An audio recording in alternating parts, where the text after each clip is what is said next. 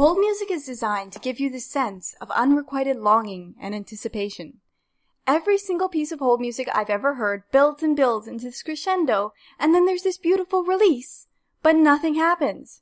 In a perfect world, after that drop in tension, someone would pick up the phone. The reason hold music is irritating is because the tension is never released. It's like the customer service equivalent of edging. I've been on hold so many times in the past week that I can literally feel my sanity unraveling.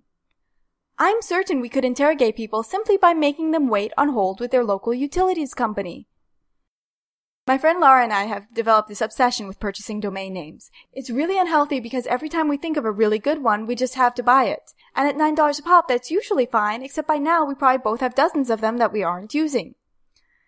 So the other day we were talking about maybe just forcing other people to buy domain names so we can live through them. Like some kind of Twilight Zone curse where we can't be relieved of the burden until someone else takes it on. You know, you show up to a bar late at night when everyone's pleasantly toasted but not belligerent.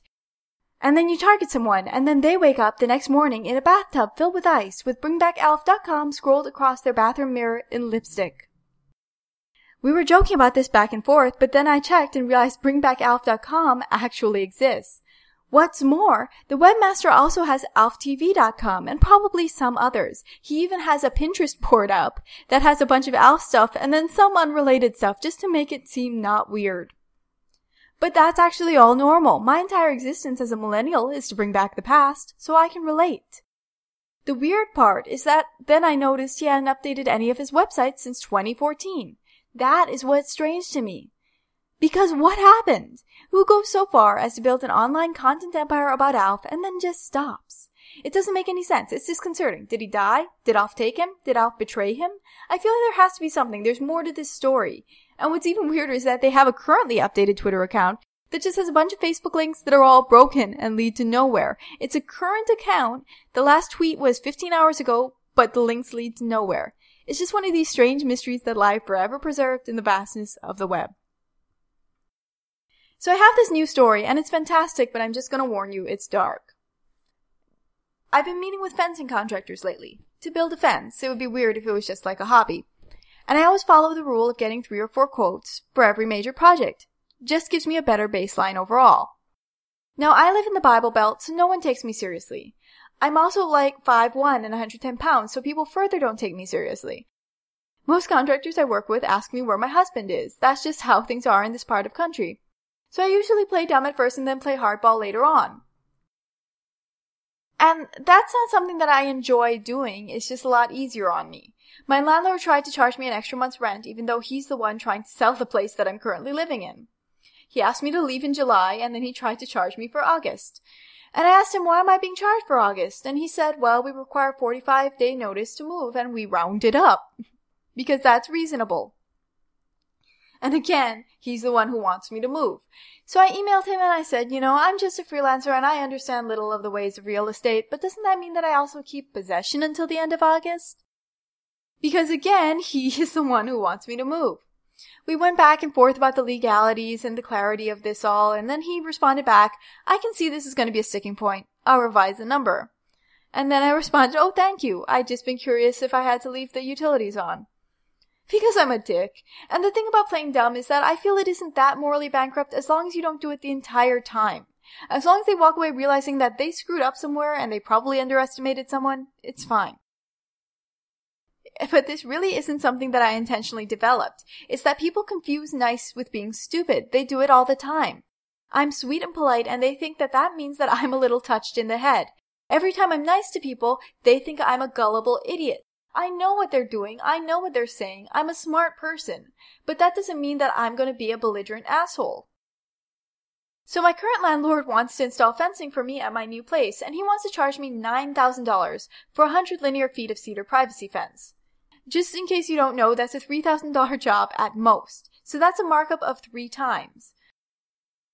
But see, by playing as though I have no idea what things cost, I now know that he's an asshole who would try to rip me off, and that's valuable knowledge.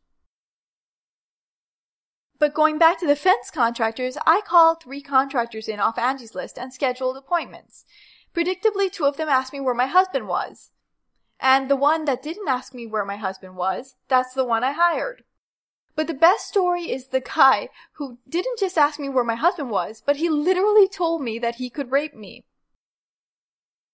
We went back and forth, we did the measurements, and then he started drawing up the projected quote in my kitchen. And then he says to me, as an afterthought, You know, I'm just a contractor. You invited me into your house. You're wearing a dress. I could easily drag you into the other room and rape you right now. You need to present yourself like you have a man.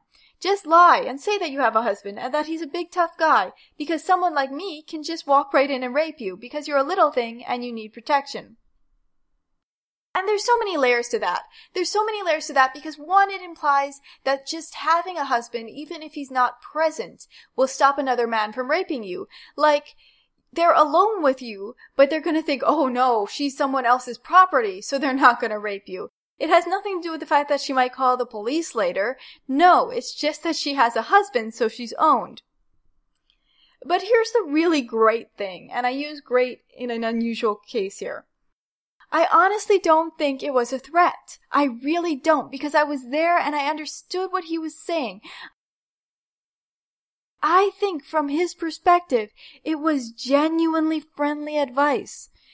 Because he went on to tell me how I could connect my security alarm system and how I could set up a panic button to go directly to the police.